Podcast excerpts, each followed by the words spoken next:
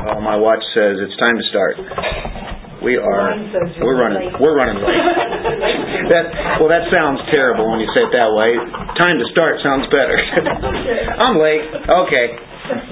We're in. Uh, we're still in chapter six. You guys know that, right? We're in. Uh, we're actually uh, at, at verse thirteen or verse fourteen. I think I put thirteen. Uh, yeah, thirteen sounds good to start with because we were we were ending on that. It seems like it's been years since we we were last here. It was two weeks ago, but anyway. Yeah, but we, it was really, really cool because we kind of just kept doing Genesis anyway. Yeah. Yeah, you can't get out of Genesis. You can't get out of there. Yeah, you know, um, this coffee's really good. Did I say that? Yes. When when we uh, when we started the Bible study at the store that first year, I think we said a cup of coffee and good theology. Yeah. That's that's how we we framed it. it. Okay. Well, this is part of the study. What? One second. Seven oh seven.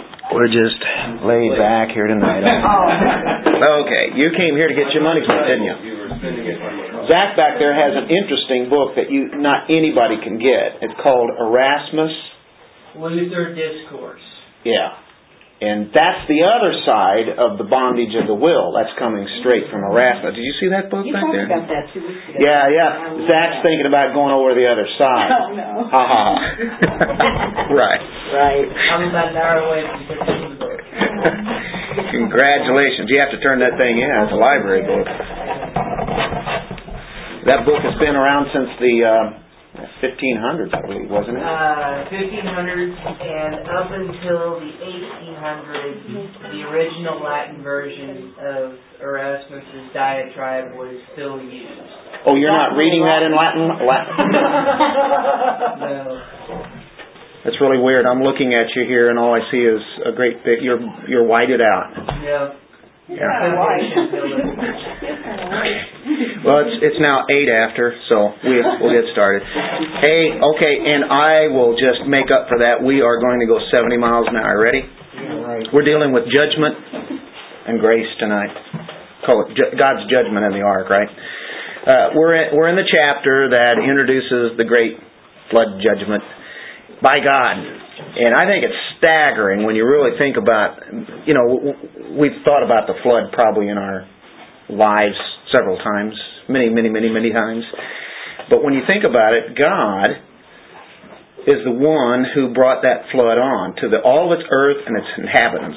He, he destroyed them in one swift cataclysmic event. Uh, the, the whole the whole earth. I mean, in the in the fact that the water covered it all. Everybody was gone except the eight, and we know that God is the one who sent it.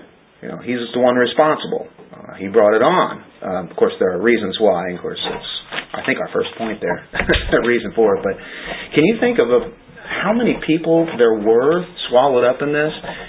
We know there's more than thousands, and uh, there's definitely millions, and it's very possible there could have been billions of people. Uh, that sounds outrageous, but uh, knowing that people lived for hundreds of years, knowing that they could have had many children, and uh, even Noah had uh, had his two sons after he's 500 years old. Uh, yeah, probably big families, and you know how exponential growth goes. Uh, you go back to 1850, the population of the world was 1 billion. I think by 1930 it was at 2 billion. By 1980 it was up to like 4 billion. And what is it now? 7 billion. Yeah, 7 billion. And that's going to be quicker and quicker. So, you know, who knows how many were there? Uh, you know, I, I don't want to be uh, dogmatic about anything, but I'm telling you, there were a lot of people. And when, when we're talking at least millions of people at that time, um, we have to be reminded that God could have taken them, taken all of them out. Of course, it's by His grace that uh, there was a family, and that's all part of His plan that He was going to work through. But this is this is how terrible man is, uh, depraved, and God takes sin seriously. He has to bring on a judgment. And uh, so when we look at this, we see that man is evil, man is wicked, man is corrupt. We see how sinful that he really is. And say, he actually took out everybody. Yeah, he did. And and he's done things like that before. Even in the wilderness, I think um, all the ones who were disobedient, which was really the nation of Israel, or the ones that were 20 years and older, he they were laying strewn out all over the desert. All of them died out within that 40 years. Of course, you had the other generation then coming on, except what Joshua and Caleb. And so, uh, yeah, God does do that because He uh, is a holy God and he will bring judgment and destruction on people. Uh, and a lot of people can't imagine a God like this, that God would actually strike people dead, that He'd actually kill people, that He, that he could kill millions at a time. Uh, but yet He's done it, and when He literally wipes everybody off the face of the earth in a huge, immense number, you have to take it seriously. God designed this because of what man had done, showed where He's at. Um, but would our God do that? Yeah. This God of love? yeah. And uh, you can see why people wouldn't like Genesis. It tells tells about man's sin in chapter 3, and it tells how man was corrupt by the time you get to chapter 6. He was evil continually all the time, uh, the nature of man after the result of sin anyway. Uh, and, and when people say, well, God is a loving God, He wouldn't do that they don't really know, first of all, they don't know God, they don't know His holiness, but they don't know how sinful man really is. It's awfully easy to just kind of um, say, well, okay, man sins, but, you know, not really realize how much that offends a holy God. Uh, how bad is man? You know, as far as his nature is concerned, we know his actions are bad. We see those all the time. How bad is his nature? Uh, that's and that's the thing. They're they're exposing that they do not know um, the holy God and uh, the terrible evil of man. So he has to demonstrate his wrath at times, and whenever he puts it on display, it's because he is a just God. It's not because he's unjust, but it is because he's a just God. He puts it in in, in this sense in this chapter six and seven, eight, and nine. We see that really um, this is the biggest ever in the in the history of, of man uh, of this kind of judgment as far as uh, numbers of people. Dreadfully wicked uh, the human nature must have been and still is to kill everybody except eight people. And and yet we know that okay, well couldn't he couldn't he have maybe saved a thousand or a couple of thousand or so? You know? or maybe a few hundred. That's the old, that's the old um, um, argument that he had with, uh, about Sodom and Gomorrah. Oh yeah. Oh, 50, how about 40, how about 30? But really, you know, I'm thinking, you keep saying what a loving God, I think that it, I think that it does show His love. What if He hadn't done that?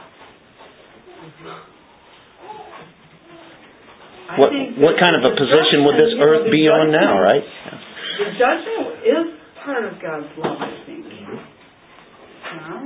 Yeah, his well, you know, his he's a he, all of his attributes complement each other.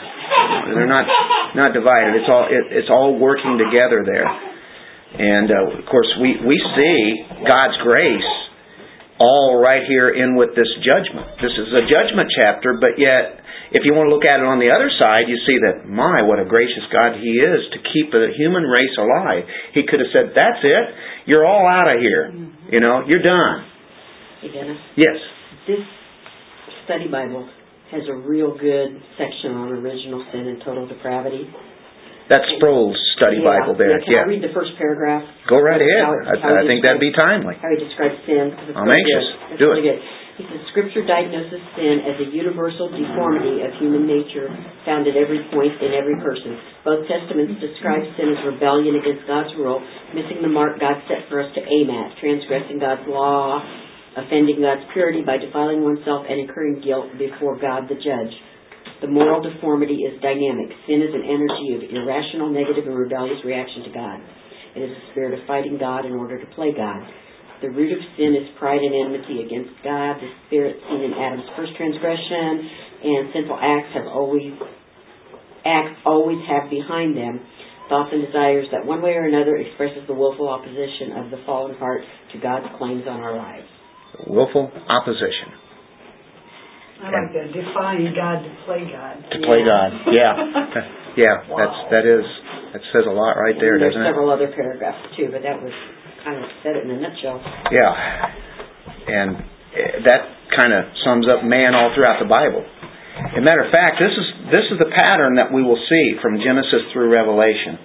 We'll see, um, of course, God in His great grace, mercy, and His love, and then He, in His patience and in His mercy, He holds out judgment. He warns all that time.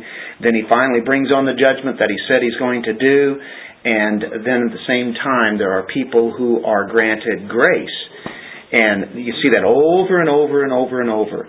Um, so, you know, He's not only just, but He's a merciful God. And we know He granted Noah grace here. He, you know, Noah was found favor uh, as far as God is concerned, and so the rest of his family did too.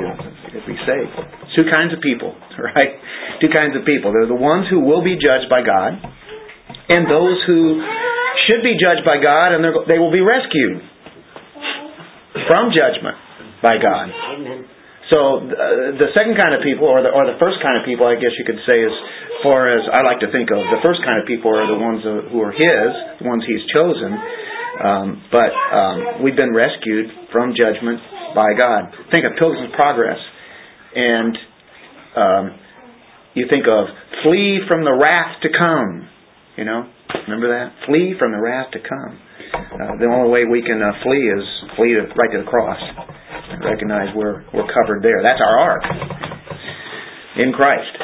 So the history of man uh, has been moving forward towards an ultimate final judgment. Now, don't you take my coffee? No, it's perfect. It's just it's just right right now. Thank you. It's actually your coffee, but I I claim I adopted it. It's now in my family. and I don't even drink coffee much. But I cheated. It's you know. You probably saw me put all that stuff in there. All that, yeah. I don't. It's it's one of those. Yeah, I'm not a real coffee drinker. I I would embarrass Zach back there. Anyway, uh, along the way, there are people or sinners by God's grace and because of His purpose are being rescued. Ever, it's almost like what Spurgeon said, they're all headed on right down the train track, right down into destruction. But God has chosen certain ones to be in His family. And so as they're all, in, in one sense, going to judgment, God has already planned out which ones He's going to take out of that. There's always going to be a remnant. And that's, that's the way it's been historically. Regardless of where one comes under theology, when you, when you look at this, you can't deny the fact that God has, uh, has done that. He, he chooses out, delivers certain people from destruction, and even though they deserve the same punishment, we all deserve it, and some uh, don't get it. Man, that boy, isn't that relief for uh, the ones who trusted. Hey, um, we need to uh, go to the Lord in prayer before we tackle this text. Lord, we thank you for this evening. Thank you for the day that you've given us, and uh, every day is precious. Every moment is precious, and uh, may we not waste it, uh, but that we can use it for your glory. Uh, you set us here in this time and this place, uh, this this planet, and um, Lord, we know we need your strength, we need your guidance, we need your grace each day uh, to be able to live this life. Uh, we're aliens, we are foreigners here, even though we're citizens, we truly are citizens of the kingdom representing you. And uh, as we uh, learn more of your ways, uh, we uh, thank you so much for your grace, and we also praise you that you are a God who is so loving and so just at the same time. You will have to judge, and we take your word at face value. In Jesus' name, Amen. Now we'll get to the uh, to the text here. Verse 13 says, Then God said to Noah, The end of all flesh has come before me, for the earth is filled with violence. Thanks. Because of them, and behold, I am about to destroy them with the earth. Make for yourself an ark of gopher wood. You shall make the ark with rooms, and shall cover it inside and out with pitch. This is how you shall make it. The length of the ark, 300 cubits, its breadth 50 cubits, and its height 30 cubits. You shall make a window for the ark, and finish it to a cubit from the top. Set the door of the ark in the side of it. You shall make it with lower, second, and third decks. Behold, I, even I, am bringing the flood of water upon the earth to destroy all flesh, in which is the breath of life from under heaven. Everything that is on the earth shall perish, but I will establish my covenant with you, and you shall enter the ark, you and your sons and your wife and your sons' wives with you. And of every living thing of all flesh you shall bring two of every kind into the ark, to keep them alive with you. They shall be male and female, of the birds after their kind, of the animals after their kind, of every creeping thing of the ground after its kind. Two of every kind will come to you to keep them alive. As for you, take for yourself some of all food which is edible, gather it to yourself. It shall be for food for you and for them. Thus Noah did according to all that God had commanded him, so he did. You know who the star of the story of this is, right? God, right? Now to understand what this final judgment will be like, that's going to come in, you know, as we look to a final judgment, you can see kind of how that judgment was back then. We know that the next one's going to be with fire. This was done with the with water, but it kind of gives us a little picture here, a worldwide cataclysmic judgment that wipes out all of humanity except for those eight. And it's a preview of the final judgment of, of history. And Jesus even uh, talked about that, you know, as in the days of Noah, Matthew 24, 37.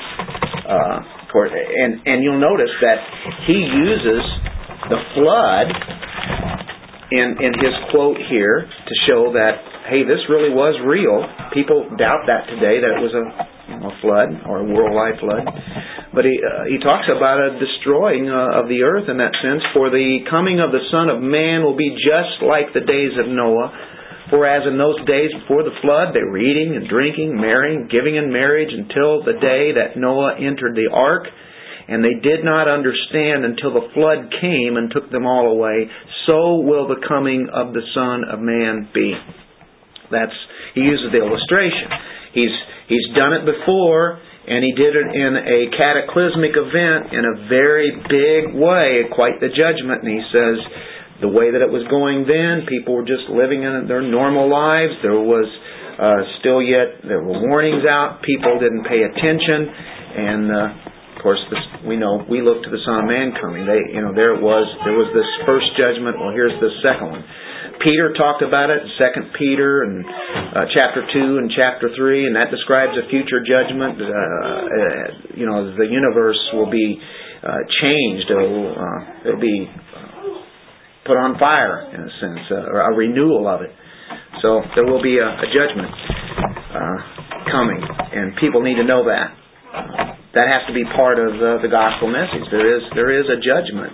Uh, we live here once. We die once, and then comes a judgment. So, as we've been learning, let's let's say let's say uh, maybe uh, a millennium and a half uh, of human history. This flood comes, destroys the human race, drowns them all, and it's a model for what's going to happen in the end. And now we're 4,500 years past that, past this flood. The judgment hasn't happened yet. Of course, Peter says, yeah, people will scoff and say, see, nothing's happened yet. It's been a long time since God did a, a major judgment like that. We know He's done some other judgments. Of course, we think of some, uh, Sodom and Gomorrah. And we think of Egypt and the Passover where God destroyed the firstborn of all the Egyptians. All the firstborn. And that had to be a lot. And we're not just talking babies, we're talking about the firstborn, regardless of their age, the firstborn were, were, were taken. But the Israelites did not lose their firstborn because they did what God said and of course, you kill the lamb, put the blood over the doorpost, and that will be uh, the mark. Uh, and, and uh, of course, the death angel passed over, and so God kept them from judgment. And so it is with uh, His people. He will keep them from that final judgment uh, like this, in, in the sense that uh, we are, are citizens of the kingdom forever.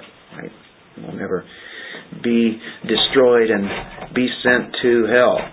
Um, but this is a, a clear teaching of Genesis. There are people who reject the book of Genesis. They, they reject the first few chapters that we talked about, and there are a lot of Christians, and you know, I'm amazed, but a lot of them reject this flood, or at least the worldwide flood.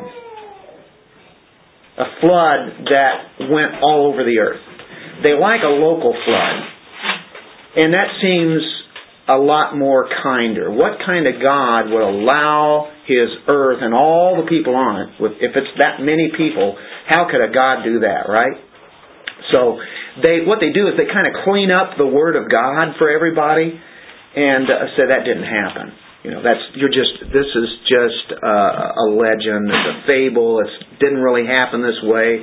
It's awful distasteful to talk about God just wiping everybody out.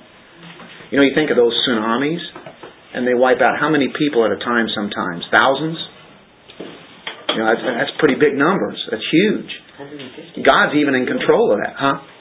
150,000 in that big one a year ago. Yeah, I mean, I, I mean, wow, you know, size of uh, like almost like Springfield or something, just all in one time. But and God's in control of that too. Uh, but you know, the lesson of the flood is that God's going to destroy all who rebel against Him. And it means eventually the whole human race, they're all going to be judged. But in that destruction, He's always going to save those who trust Him.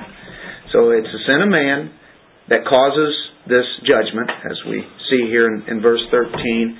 The end of all flesh has come before me, for the earth is filled with violence because of them. I'm about to destroy them with the earth. Of course, he's going to change the land. Things are going to be a lot different. Um, in John 5, it says there's going to come a, a great judgment, and there will be after that judgment a resurrection. It will be the resurrection of the just and the unjust. And of course, you have a resurrection unto life and a resurrection unto damnation. God always distinguishes, and I think that's important for us because we have comfort. If we really buy this idea that there is a judgment and it is serious and God will do what He says, then isn't it nice to know, even though we know this, isn't it nice to know we're okay? you know, we, we're not going to be judged. That wrath has been done at the cross. So the story of redemption, which is, you know, you think of the story of human history, judgment, mercy, or wrath, and grace, or destruction and preservation. That's human history. And uh, for the one who believes in God, you can make a claim on that great promise. Uh, that's uh, it's found in 91:7 of Psalms. It says this: A thousand may fall at your side, and ten thousand may fall at your right hand, but it will not come near you. People can be falling, you know. He says that there's going to be judgment, destruction on them, but as far as you're concerned, no. So those who uh, belong to the Lord, uh, you won't be dropping under the fury of God's wrath. Um, verses, well, the first three verses of chapter six, uh, we see what's happening there. The daughters of men taking wives, and you have the Nephilim, and then in verse uh, um, Verse 5 Then the Lord saw that the wickedness of man was great on the earth, that every intent of the thoughts of his heart was only evil continually. And of course, the Lord was sorry. He was grieved about that. Uh, verse 12 God looked on the earth, behold, it was corrupt, for all flesh had corrupted their way upon the earth. And I like what God says in Amos you have the book of Daniel, Hosea, then Amos. Probably don't turn to Amos too often. But um, there definitely is a judgment section in there. Amos. What's that? Joel is after. Yeah. Joel. Um, Amos 8 2. He said, What do you see, Amos? and I said, uh, a basket of summer fruit. And the Lord said to me, The end has come for my people, Israel. I will spare them no longer. Now, this is talking about a, uh, there are visions here that Amos has. And uh, this is the, of the summer fruit, but it's, there it is. It's, it's time to judge Israel. And there, there comes that time when God will give a warning and give people a chance, but then it finally is there and He says, That's it. It's fixed. It's going to happen. Israel is going to be judged. And of course, uh, you look back in history and you can say, Yeah, that, that happened. Um, in our Genesis passage, He tells Noah in verse 13 about his um, holy outrage that he's going to have on mankind's wickedness and rebellion and violence, and he's saying, that's it. This is going to happen. This is what is going to happen. And so he prepares Noah with this statement to understand why the judgment will come. Now, Noah's hearing this. And you can imagine him hearing it for the first time do you see Noah saying, "But but God, you can't do that. Uh, you know, there, there must be 50 people righteous." For he could have done the Abraham thing. You don't see any of that here. It's not recorded here. You know, I mean, he could have said it, but uh, there's nothing here in chapter six, seven, chapter eight. You don't see a Noah talking at all. What you do is you see God talking here. God's in charge of this thing. He's the one calling the shots. Noah doesn't have to ask. Noah doesn't have to say anything. God says, The end of all flesh has come before me because the earth is filled with violence because of them. It's a violent world. It's a world that God is determined to destroy, and the only response that Noah has here is to do exactly what God tells him to do. That's what he does. God tells him some of these things probably sounded almost impossible. And you know, building building this ark and getting that done. Well, God sends them. Yeah, okay. He didn't know that. Yeah. Yeah, eventually God just brings them up there, doesn't he, when it's time.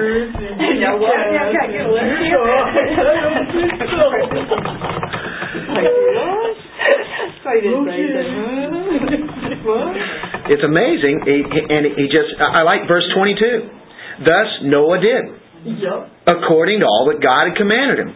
So he did. That's remarkable. I mean, that is really tremendous. You know, a lot of times we'd say, "Oh, boy, God, I, I know, you know, I, I believe in a sovereign God, but Doing that. what are you doing?" Maybe I can just try it this way. Yeah. Here's my idea. I will. Are you sure you want to do that? I think that works. Where did Noah wind up at? The Hall of Faith. Hebrews 11. By God's grace.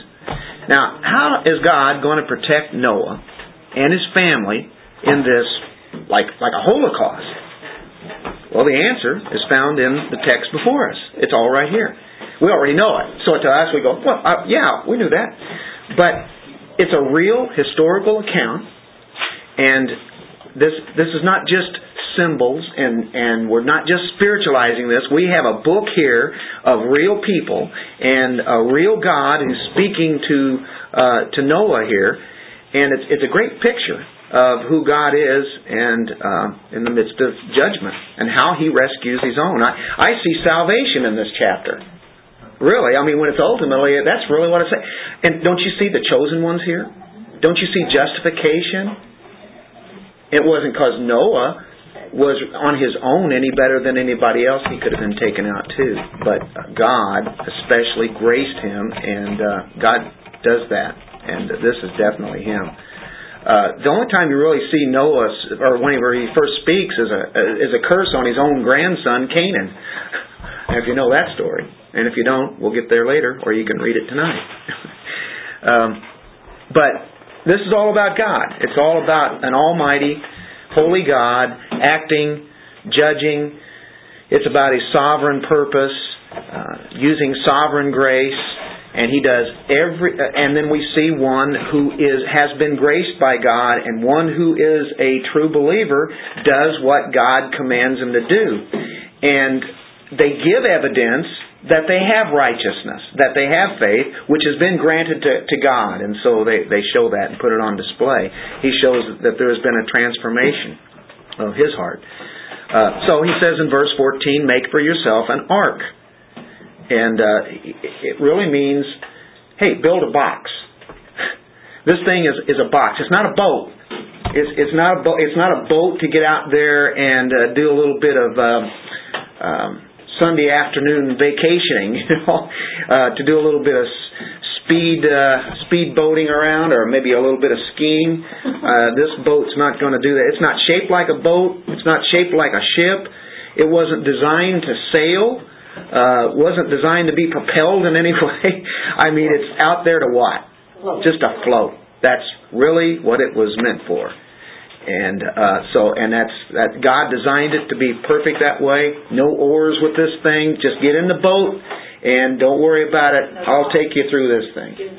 Get in the box. Right, and the important Get thing in the was that it wouldn't tip over. Somebody had said. Impossible, Yeah. almost impossible to tip over. And Henry, if it was a ship, it could tip over. yeah, It's uh huh. the dimensions of a modern battleship is how I heard it described. You guys heard that? Big and very flat, yeah, yeah. Very flat. Um, very, yeah, very even. Um, Well, really, it's true, right, that we don't, I mean, we're not really given the specs of it too much. I mean, we've got three measurements, but it could have looked like, I mean, God could have given him much more instruction. yeah, it's it's very simple of how what what he gives, and that's you know Well, we have, I mean, he he could Yeah. have more. I'm still looking Right. for that gopher wood stuff. we don't even know what the gopher wood is, do we? Yeah. I imagine God, I imagine no one said, no, hold long, God, tell me that one more time, I'm gonna write it down. Would you? Yeah. he, he impressed a, a, a mental picture there or something, right? Yeah. Uh, it's remarkable. I mean, he's never done anything like this. Um, what's your skill set? I've never, I've never done that. I don't, I, I don't, I don't have that. You know. Oh. That was an automatic writing, it was automatic building, right? Yeah. But with it, there, there had never been. Yeah, I bet you didn't know about leaks. What do we do with this? He, he would know nothing about Water floating on, you know, wood. In uh, there's one other time when you see the same word mentioned for this, and it's in Exodus, and it happens to be with another pretty interesting man by the name of Noah, who was a baby, and he was put in a. Moses. Moses. Moses. What did I say? You said Noah. Oh, Like, I missed that one. Noah, Moses. What's the difference? so, thank you guys for catching me on that. You never know. We are awake. uh, Noah was God's instrument to all of humanity, and then Moses, did I get that name right, was God's instrument really for the nation of Israel, wasn't he? As he put them in their respective arks. uh, anyway, um, yeah, he says make the ark with rooms, covered inside and out with pitch, uh, rooms. Uh, I want to make rooms in there or compartments, uh, apartments. I want to make a, a bunch of them, and they're going to be on a series of decks, where there, you know, three decks, right? As you see in, I think, verse 16. And then you have this substance, this this pitch. Um, in in the Hebrew, it's related to the word kind of like smear. So whatever you smear or caulk caulk in there, you know, that's what you're going to use to caulk this thing up. How This much this smear, this uh, this pitch. Huh? How much, how many resources, I mean, to even do that kind of stuff like that? This thing is huge. I they didn't have, like paintbrush, I mean, you know, they said just a rag and start slopping it on or whatever. I mean, you know. Imagination starts kicking in, doesn't Yeah, it? it's This like whole a- thing with bare hands as opposed And to it how didn't we get a lot of help. shit It didn't have a lot of power tools. Yeah, yeah, Yeah. the electric thing wasn't working too well. Right. Uh, yeah, it was. Or maybe it was. Electric- Maybe they did have some form of electricity. Maybe they did have power tools. I mean, Yeah, had a lot of time, didn't it? To even get it there, get it to that point to do that. I mean, these weren't, you didn't go down to the local lumber yard and make a deal, you know? You had to cut those trees down. Yeah. Of course, most of us would have waited till you're 119 to start building. Procrastinators, yeah.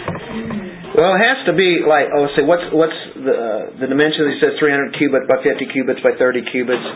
Well, um, there are different measurements, but they're not that far off, so you can kind of get an idea what it's going to be. Uh, to a lot of people, a cubit would have been from like what my elbow would be to right here, maybe like 18 inches. Now, that's a big difference. Now that's one. That's not Well- eighteen inches. That's a good point there. Okay. That is a foot. That's actually, that's a foot and an inch. Yeah, but this isn't. Yeah. But we'll say we'll say something that uh, whatever 18 inches is. You you gotta you gotta extend your fingers out a little bit there, like that, and it could go on all the way up to 24 inches, 25 inches. Uh, but even at that, we can say, well, we can kind of get an idea what it would be. It's going to be something like 450 feet, somewhere. It's going to be longer than a football field. You know, uh, it's going to be 75 feet wide, 45 feet high. That's an idea of because there are different ideas of the cubit, but they're not that far off. Um, it, it, it's it's it's flat. You know, it's it's it, you're not going to have like a huge, massive ocean-going ships. You know, like where they have this. Uh, what is it? On the bottom. You know, you, you're you're like this, or uh, matter of fact, if you've got a flat. Um, instance, like a, or, or like a rectangle, you're going to save more room. Um, they're going to need quite a bit of room, but I think they had plenty of room for everything. You know, there hasn't, as far as uh, history is concerned, recorded history, there was never anything like uh, in a boat size that was anywhere close to this until the 19th century, where they started building ships that were, um, you know, relatively huge. Uh, Henry Morris, he was an engineer and a scientist. He concluded that the ark would have had to have been turned completely vertical before it could have been tipped over. You know, Stand- we're saying this thing's going to be impossible for it to be tipped over in, in these kind of floods. Yeah. Why, why are you, where are you getting this uh, box? Because that's not, hasn't been my understanding, so. I think well every every one that I've probably ever seen and from the commentaries if you take if you take like the 400 and let's say take it and put it by feet 450 feet what do we have here? You've got the breadth uh no um breadth 50 cubits the height 30 cubits uh where's the other one at? 300 cubits. The length of it is 300 cubits. Breadth 50 so you got 300 by 50 right? We know how high it is Right. Couldn't it So- be that it was fifty in the middle? I'm just thinking, when we did the Answers in Genesis thing museum, they have, they have scientists that you know, have tried to replicate these things. and Well, they're building one right now. Right, They come yeah. with this, And it's gonna look like a ship, not a box. Um. is it flat though I mean do no, they It looks like a ship. like a ship like with a Yeah, Really? a- A Viking a box ship. would be, wouldn't, wouldn't be quite as seaworthy. It would be Yeah. too, yeah it I mean, would, not that they're, not that they're the final word, of course, I'm just, I do I like thought the maybe you idea were- of that going down like that, it's a little sewer thing going down. I thought maybe you were stabilizes it saying that you were seeing that in the word ark. So that's why I was asking. But, I mean, it- the key, the, the dimensions alone could be, I'm not saying the dimensions are wrong, it could be that wide at the oh widest okay point, yeah Uh-huh. that long and that tall. Like, that's probably how you would still measure a ship today. If you said how wide it was, you would measure Right. it at its widest point. Um, plus, i- if it hadn't rained, like, that's kind of a, not sure, but if it hadn't rained, um, there was, the water, the oceans were still present. So it doesn't, I mean, they could have been aware of shipbuilding. There- There were rivers and oceans, just because it didn't rain, Yeah. you know? So, I, just some, just a thought. It I know really- reading MacArthur's commentary he mentioned that I haven't seen that too often but he mentioned that there were probably shipbuilders at the time that uh, there could have been ships around so it wouldn't have been uh, maybe that uncommon as far as bodies of water I don't mean to Um, make it we don't know. important, it's Yeah. not really, but No. I thought maybe you were getting that from the, the word ark, that maybe you No, not- that was rectangular. No, huh? It's, it, all that can mean is, is at best a box. So anyway, we're, we're looking at it, but we're not, you know, it was different than any other kind. If they had ships or boats, or boats that we're familiar with today, it would have probably taken on a different, you know, look in that. Or it's, it's huge.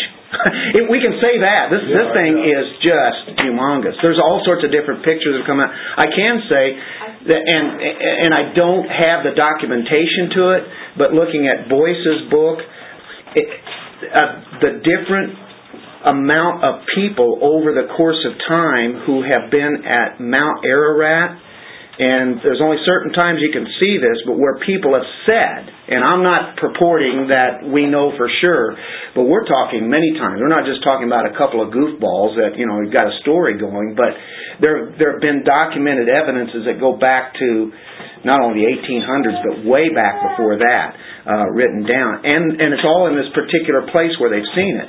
All the way up to the time period where uh, people have um, had helicopters.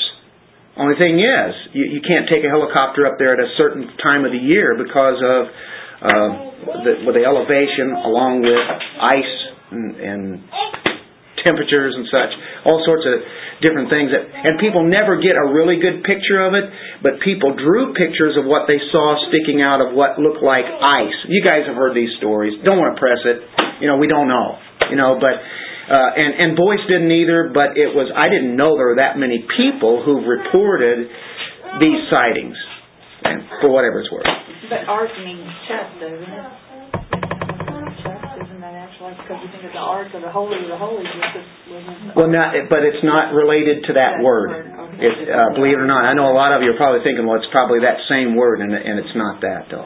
Yeah. Uh, is that what you're going to ask? No, I was just going to say, I, in reading these study notes, they make a lot of comparisons and contrasts with the Gilgamesh epic. The what? Gilgamesh epic.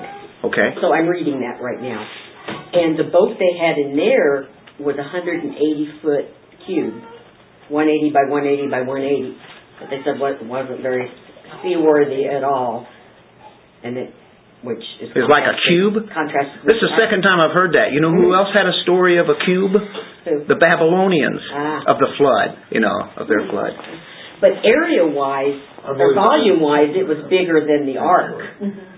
But to 180 cubic Huh. feet is, is bigger than volume wise than the ark. Ah, So it had more volume, but it wasn't seaworthy. could it float?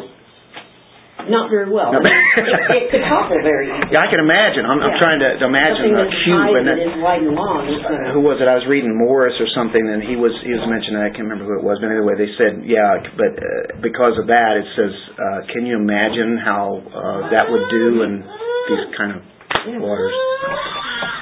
Um, windows. It's got windows. No rudders on here. I guess the Lord is the the rudder, isn't he? yeah. Uh, they're going on a cruise. These people are going on a cruise with no no ports that they're they're going to land on. They're just going to be out there cruising along for 371 days. Now, some of you wouldn't mind going on a cruise for 371 days, but uh, not in a barn. of course, that's what we have with all these animals. There's some reliefs. Uh, the relief is the fact that you, you do have ventilation here. I don't know exactly what they did. It rained for 40 days, 40 nights. Uh, someone mentioned that as they had that ventilation, they didn't. We wouldn't necessarily mean that they had glass windows like we would think of today, but um, you know, you've got this probably some kind of uh, situation where the rain hits and, and falls off and goes off, and then you would have the probably, you know, we're imagining a lot of this, but then you'd have these. Um, uh, however long the boat is, you're going to have ventilation all the way up at the top. I think it'd be critical to have ventilation, but um, all the way around, and under, maybe under the overhang, possibly something like that, covered with some kind of material during during that rain, and then they We that gives them light. Heavy gas, so it wouldn't have risen and gone up out those windows. So what do we do there? I, I can't imagine. Whatever. Can't imagine. Yeah, I know. Hey, I've got a question. Somebody else presented this. I never thought of it. There are certain animals that hibernate during the winter. Mhm. You know, like bears and other big animals. Don't they hibernate? And when they do that, they don't. They don't really eat. They don't really go to the bathroom or anything, do they?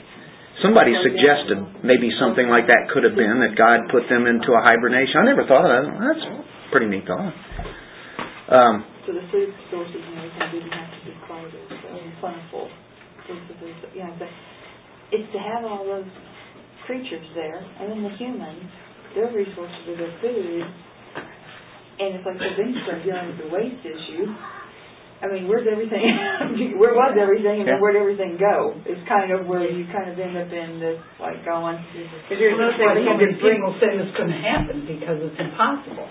And because you said to bring the food, well, how do you, you know, do you bring enough food for how long, you know? Because it's just kind of baffling to sit there and kind of go, Well, when you have good size, um, okay, we'll, we'll take it this way. Now, that, uh, almost all commentators, uh, the ones I read, pretty well agree to this. Manufacturers like, I mean, they didn't have manufacturers like we did. We didn't, you know, like the stuff that said, we did, the- what if we go head up to Sam's? You know, we stockpile stuff like, you you know what I'm saying, what you would do. They didn't have a refri- And refrigerators if either. they're building, if he's sitting there for a hundred some years building this boat, who was taking care of the fields and the resources to get, I mean, there's a lot than just one man can do, or even eight people could be doing. Well, and, and by the way, when, when Noah built that ark, sometimes I think we have it in our own minds, and I've had it in my mind a lot too, that, yeah, he had 120 years, so that he built this by himself. Well, first of all, we know he has, he has sons, Right. but couldn't he have, when you build things, you know, I, like my house, I can say, yeah, we, we got our house new, I built the house. I didn't build that house, but people will say, I built the house. Right. And you don't have to believe there's gonna be a flood to build boats. You know, Yeah. I mean, the people that were there could have helped build it just to get paid or whatever. Fact, just that, like I said, they should come up with all the resources, the food, and, I mean, just. But it was ordained by God. Yeah. He made it all Just happen. set it out there. Sit there, yeah, yeah. Hey, Dennis. Yeah. And I'm hoping, I, like you were saying, probably a little more instruction, when you look at what he said, also take with you every sort of food that is eaten and stored up. I'm thinking he gave a little more instruction than that. No. I'm thinking, you know, like you're, you're saying, well, how much do you take? And, you know, how much is for the animals and how much is for the people and. I think that's an important thing to keep in mind throughout the whole scripture is that what's preserved is for for posterity for everybody. That, that we don't have a transcript of every dialogue. Exactly. You know, like when when God comes and talks to Abraham in the tent, we get five minutes of conversation, but they had he waited for them to slaughter animals, make dinner. I'm sure they were conversing, and we don't have that. You know, we get what we need to know. Um, but also, I was going to say that Abraham had I just had to double check. He had 318 men in his household of fighting age that he took to go rescue righteous Lot, so to speak. So I'm sure uh, God Yeah. blessed Noah like He did Abraham, probably. So Noah probably had a massive plantation, so to speak, of of, uh, of people. Probably had a lot of helpers. Yeah. And helpers are going, so what are you doing? What are you doing? I mean, he could have. I don't know, but I don't I'm know sure he what- preached, he preached righteousness Yeah, yeah. to everybody. I you don't, know. I, for some reason, these have never, these issues have never bothered me. Because I just think, I, I believe with all my heart that God is going to oh, make the lion lay next to the lamb at the end. Sure. So why can't He do it today? Yeah. I don't care. I mean, I care. I want to know what the Bible says, but but it's like, yeah, that's fine. I don't, I don't know. I'm going to ask him maybe in Gloria, hey, how did you fit all those things together on each other? But Well, you know, and, and what gets me though is that when you have Christians doubting this whole thing that there was even a worldwide flood, you know, or this couldn't happen, and we go, why can't it? God can do anything that He wants. If He wanted to miraculously do it, but He usually does it in a natural way, which I I believe very much so. I think all most of this is a, a just a natural way of doing it, but um, the capacity of that ark was tremendous, and, and this is from a lot of different people. So, you know, they say, and this is what they've done with, with math numbers here, this is equal to something like 522 train, the, the box cars, you know, that they have. Uh, that are on the, you can imagine the train tracks and 522 of those cars going by, you'd be sitting there forever, you know. I sat, I sat on that train this morning. Oh, yeah, you saw that one, right? yeah. Was when it said, you know, he brought the, the flood upon the whole world. Was the, is there a possibility that the world as they knew it back then is not as large as the world? I mean, they didn't know about all the other continents and all the whole rest of the world. Wasn't it pretty much centered right there, and that was the whole world to them? Well, we now know is the mm, well, that's true. It was all. I guess we believe Yeah, it it's- was all one. Of course, My yeah. question And GM. is, Because it's been the same way that when he, when he comes back this time, I mean, he's going to take people, you know, before all bad things happen, so why couldn't it be taken some people that way before the flood and kept Noah and his family there because he wanted the earth to go on? I mean, couldn't it be taken some righteous people before that? That's what I'm saying Um, if there, during that hundred and twenty-nine years, I mean, you know, as you said, there there could have been a billion. Couldn't have he done what's supposed to happen The rapture. when he comes back this time? You know, take them and then just have love. The only one that we see is like uh, Enoch. You know, Enoch was taken on up, uh, but th- they, the righteous people, uh, they they died out all the way up. Like you think of Methuselah, God uh, took him finally after what 969 years. Uh, he just let them naturally die on Well, out. that's what I'm thinking, Yeah. during that period of time before the flood, that maybe a lot of the righteous people, for one reason or another, died out before the flood, and he just kept them. Yeah. Well, that's what I was Yeah. saying. Yeah. And then, then all you had then Noah and, and his family. And so, yeah, it wasn't the righteous people that, that was taken out there. I think, you, you know, when you, when you think of uh, Methuselah and it's pointing to that, and, and it began, became less and less of those righteous people. You had the righteous line, but there were only so many through that. Yeah. Yeah. So Methuselah died a year before the flood, is that what you said? In the year of the flood. In the year of the flood, okay. before that before before it happened. I mean that's the way that uh, many interpret that. Um, okay, you have 522 box cars, right? Someone figured out. Okay, how can you have all those animals on there, right? And, and and people are naturally thinking that you're going to bring in all the the great big animals. You think of the giraffes and you know all the huge animals, and there aren't that many of them that are really big. You know, hippopotamuses. We we can think of that, but think about all the huge animals there are. There aren't a lot. And finally, when you start looking at it, let's take them down, and, and they're really going to be less than the size of a sheep. If you average all the little little animals, and of course the creeping things and all that, but um, you know, mice and rats and rabbits, all the rodents, that kind of thing. Now you're, you're getting into pretty small animals, aren't you? There are many more smaller animals than the bigger animals. And by the way, why do they have to come in as adults? Why couldn't they be very young? coming in, male and female. Were there Uh, that many animals? Because wasn't that, I mean, there were dinosaurs then, wasn't there? They're, they're, uh, well, according to Job, if you read it in that way, uh, every time. So, so maybe there weren't all the mice and the rats and the rabbits and the squirrels and everything that we think of. well, uh, what, what's that? Well, I was just saying, some of these things, some of these animals that we see today actually belong to the same kind. Like dogs, I don't know how Right. many different breeds there are now. Oh, They yeah. could have come from just a, one or two even Right. kinds to begin with. Exactly, and that, that narrows it down. Um, they figured this out, that you could have 240 sheep in one railroad car. Okay, okay, got 240, and, and, and if most animals are going to be smaller, a little bit smaller than just just a sheep, you'd have a total of uh, 125,000 animals in these 522 box cars. Okay, sheep going to be bigger, but we're, we're just giving that to them. You can think of the the full blown giraffes and everything, right? Full grown hippos and the elephants, but sheep are, pro- are going to be larger than the average. So you had at least room enough for 125,000 different animals, or what kinds, right? Okay. So to give you uh, an idea of this capacity, let's say, I think they say today they estimate it to be 18,000 species of animals. 18,000. Okay.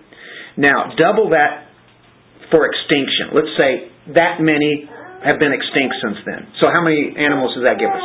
18 times 2 is what? 36,000. All right. Then you have two of each kind. What's that take us up to? 72,000, right? Okay. We're, we're still saying you'd have a total of 125,000 animals, or the, the sheep in those cars. Now we've gotten it up to 72,000. Well, let's say, let's add a few more thousand, let's take it to 75,000 because there are going to be clean animals that you're going to have five more of, of each. There aren't that many clean animals.